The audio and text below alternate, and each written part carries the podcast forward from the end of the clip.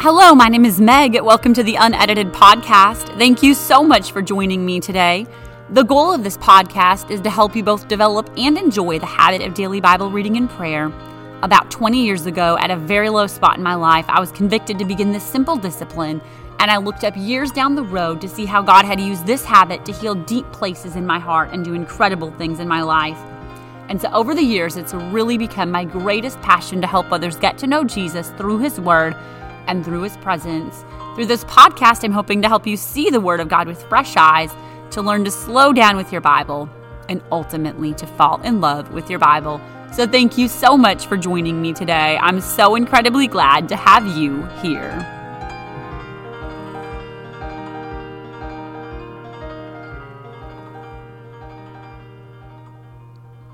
Today, we are going to talk about love. I know that Valentine's Day is right around the corner, and whether you celebrate it or not, the Bible absolutely has a ton to say about love. And before I get started, I want to just quickly recommend three things. If you don't listen to one more word that I say, please go listen to these things. First of all, a sermon by Nona Freeman, who was a missionary to Africa for many years. It's called Deficient Love. You can find it on YouTube. I'll link to it in the show notes. She is so incredibly convicting. And in that, she references something by Amy Carmichael called If. It's a little book. You can buy it on Amazon. You can find some quotes from it online. I've heard Elisabeth Elliot reference it many times over the years. It is so convicting, and she just really calls you to love like Jesus loved, to lay down your life for others, and and refers over and over to Calvary love. It is very powerful, very convicting. And then lastly, I would rec- like to recommend a sermon series by my pastor, Pastor Hanthorne who taught a series called The Trademarks of a Disciple. And again, I will link to all three of these in the show notes and on the website. The world has a lot to say about love, in addition to the Word of God having a lot to say about love. And last week we talked about the fall of humanity when we did the Bible overview. How when Adam and Eve chose their will, their way over God's way, and exercised the power of choice, man fell. And in that fall, there was this bending inward that happened. We became self centered, we became self seeking, self promoting. We are consumed with ourselves naturally. And the world is so quick to talk about self love and self care. And again, we should care for ourselves to a certain extent. But God calls us to a higher standard. He calls us to, first of all, love Him, second of all, to love others. And we do love others as we love ourselves. So there has to be a certain amount of love for ourselves, but we have to keep those in the correct priority, in the correct order. In Matthew 22, we read this it says, Then one of them, which was a lawyer, asked him a question, tempting him, saying, Master, which is the great commandment in the law? Jesus said unto him, Thou shalt love the Lord thy God with all thy heart, with all thy mind, with all thy soul. This is the first and great commandment. And the second is like unto it Thou shalt love thy neighbor as thyself. So Jesus says, The greatest commandment in all of the Word of God is first of all to love God with everything that you have, every shred every speck, every fiber of your being. And secondly, to love others like you love yourself. And this is so not natural to our flesh. This is not natural to our human nature. We have to fight the current of our flesh and we have to fight the current of our world to truly love as God loves. And so I just have a few quick points today. First of all, we have to properly define love. If you read 1 Corinthians 13, you will see, and this was such a revelation for me a number of years ago. There's more love does not than there are love does. Love is a restraining of our flesh. It says, Love vaunteth not itself, is not puffed up, does not behave itself unseemly, is not easily provoked, thinketh no evil. There's more negative qualities that Paul lists about love than there are positive qualities about love. And love is a decision to promote the good and the well being of another over myself. So there's this restraint of my flesh, restraint of my natural tendencies and desires, but then there is also an active care and concern for others that requires action. So love does, and love does not. James, in his little book in the New Testament, called love the royal law. Law, or love is the law of the kingdom. Paul wrote in Romans that love works no ill to his neighbor, therefore, love is the fulfilling of the law. That's in Romans 13 10. And so we have to define love how God defines love. Love is not an emotion, it's not a feeling. Sometimes there are emotions and feelings associated with love, but those alone are not love. Love is when, again, I control myself for your well being. I say no to myself for your well being. I say no to myself so I can obey God and honor His word. Secondly, love is proof that we are a disciple of Jesus. Jesus said, By this shall all men know that you are my disciples if you have love for one another. He doesn't say if you do this or you don't do this. He just says, if you love one another, that's proof that you are my disciple. I would encourage you to read the book of First John. He has so much to say about love. He tells us that God is love. He tells us that don't say you love God if you don't love your brother. Again, love is proof. We can be ultra religious and do all the right things, but if we don't love our brothers and sisters in Christ, our love for God is nullified. That is a painful, painful concept. I cannot say I love God and not love the people around me. And that gives us all a very high standard to live up to.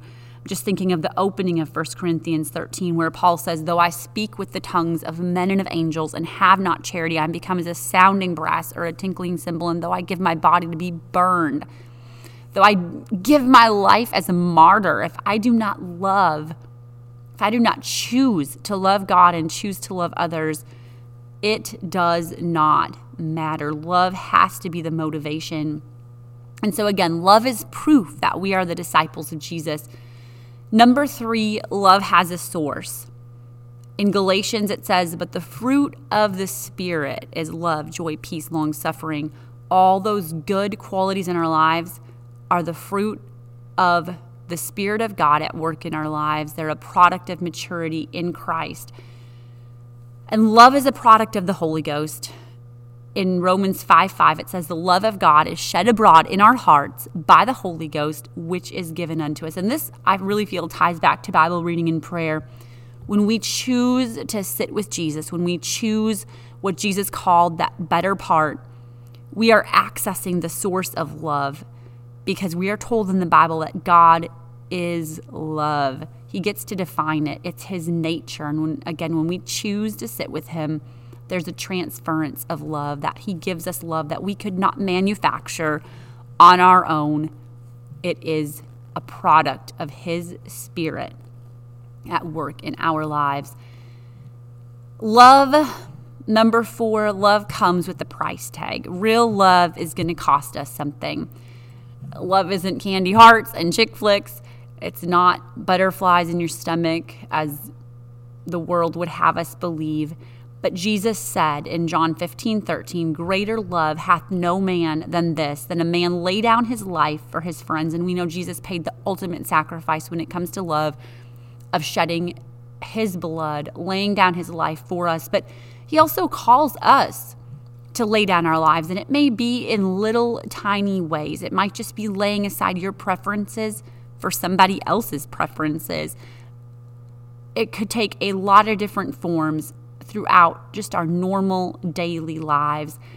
And not only is it a laying down of our rights and our preferences and our preferred way of doing things, but it comes with the price tag of obedience.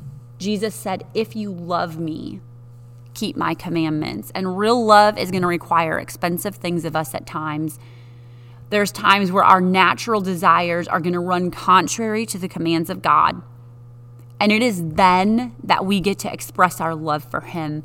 It's then that I get to say, God, I choose your ways over mine. I choose obedience to your word rather than insisting on my way. And that's expensive.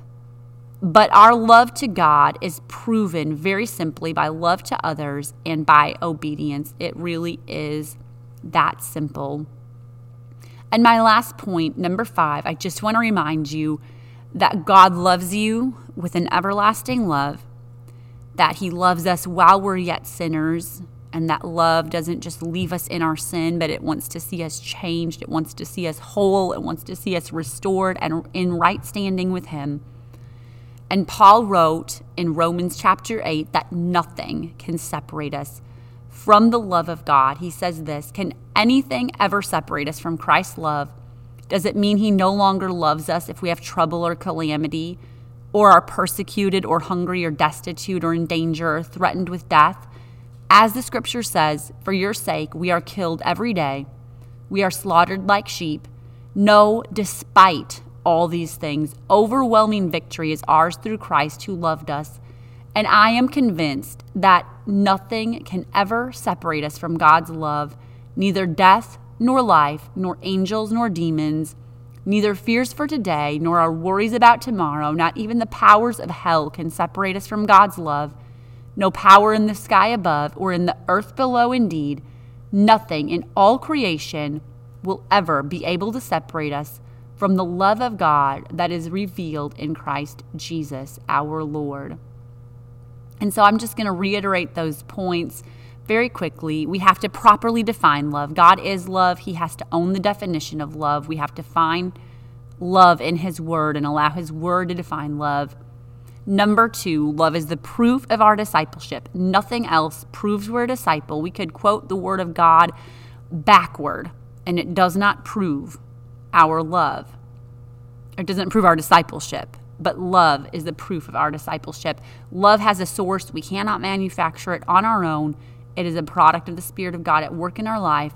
Love is going to come with a price tag. It's going to cost you something. It's going to cost you preferring others, and it's going to cost you obedience.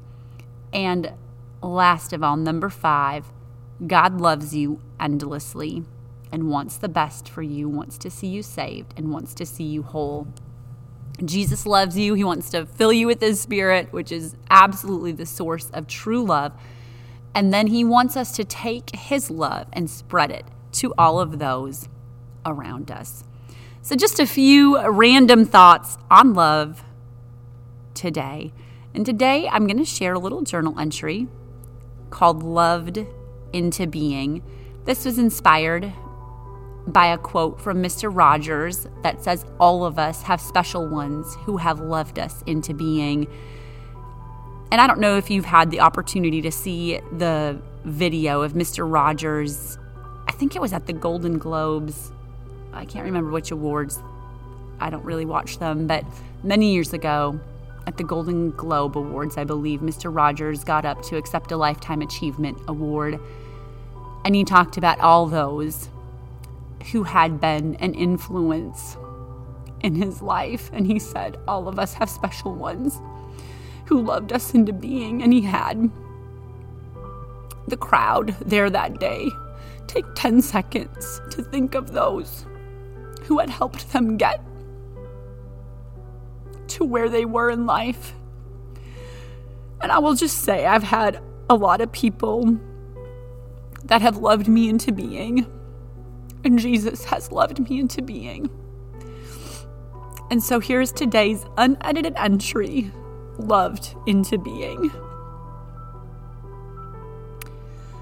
All of us have special ones who have loved us into being, Mr. Rogers. Wow, do I love that quote. Wow, thank you, Mr. Rogers. I believe that there are many people just waiting for someone to tell them they can do it. Love pushes and gently prods. Love calls down the mountain to those behind it. You can make it, and up the mountain to those ahead. Keep going, I'm following you. Love encourages. Love lifts. Love shows another that they can be better be all that God intended. Love does not coddle or enable, but gently shows that more is possible, that better is possible. Love sees others with eyes of what they can be, not what they currently are. Love sees the best and the bright spots.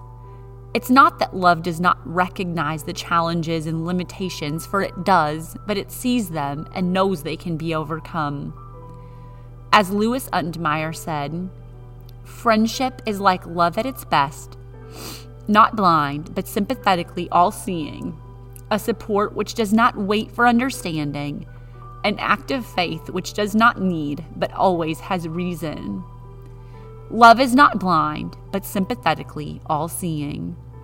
Love, true love, the kind that Mr. Rogers said loves us into being, reveals deficiencies and deformities and blemishes that distance did not reveal. Love sees the deficiencies, but does not focus on them. Love leads to the one who is love, for there is no deficiency or deformity beyond his help. I have been thinking the last few months or so of Solomon's words in Proverbs. Verse 10 12 says, Love covers all sin.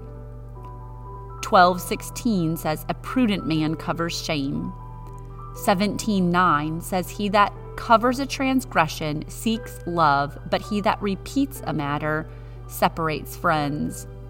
Love covers, love conceals. If love sees something in another that is not favorable, it does not share it with the closest ear. Love says, That's not your best asset. Let's cover it with mercy. Love sympathetically sees the weakness, but refuses to focus on it and ushers it into the presence of a great God who has never been intimidated by any deficiency or deformity brought to him. Love only reveals the dysfunction to the one who can help the one who can heal. And at times, human help may be needed too, but love seeks human help delicately and wisely with the other's best interests at heart. This is what Jesus does for each of us. He covers us with robes of righteousness, Isaiah 60:10. He has covered me with the garments of salvation. He covers, he clothes. His love is what is seen, his love covers. I have not only been thinking of love covering, but of another aspect of love. I once heard someone say humility shines the spotlight on others. The same can be said of love, and love and humility are so closely linked, for real love requires the other centeredness of humility. Love covers others' weaknesses and highlights others' strengths. Love shines a spotlight on the beautiful places Love looks for the best and overlooks the worst. Love does not simply push one out on the stage under the scrutiny of a glaring spotlight, but graciously chooses the strengths that can be highlighted. Just as a photographer would adjust lighting to accentuate the best and most beautiful aspects of his subject, so does love as it seeks areas to display. Love accentuates the best and the most beautiful in another. Love highlights the lovely and covers the unsightly. Love loves another into being. How I long to live a life marked by that kind of love. Lifting love, pushing love, sympathetically, all seeing love, deep, undaunted love. This sort of love can only come from the one who is love love incarnate, love divine, love covered in flesh, love that gave all he was so I could one day become all he is. It is his love and the love of those he has worked through in my life that have loved me into being. Thank you, Mr. Rogers. It truly is a beautiful day in the neighborhood. Sorry, I did not expect that I was going to cry. I have not been emotional at all this morning. But that quote just really makes me so thankful for the people in my life that have loved me through difficult times, who have made such a difference. The people that have loved me back to Jesus. Never underestimate the power of loving unlovable people. I've had people love me when I was not lovable, and I have had a God who has loved me when I was not lovable, and I'm so incredibly thankful for the love of God and the love of others. Let's shine the love of Jesus. Let's shine the light of Jesus to a lost and dying and hurting world. And no matter where you are today, there is a God who loves you with an everlasting love. Thank you so much for joining me for this journey. I look forward to meeting up with you again next Friday. If you have questions or to download a typed or a handwritten transcript of today's entry, you can visit megunedited.com. For now, go grab your journal and your Bible. I look forward to the power of this habit in your life. This is unedited. This is for you. Happy Friday.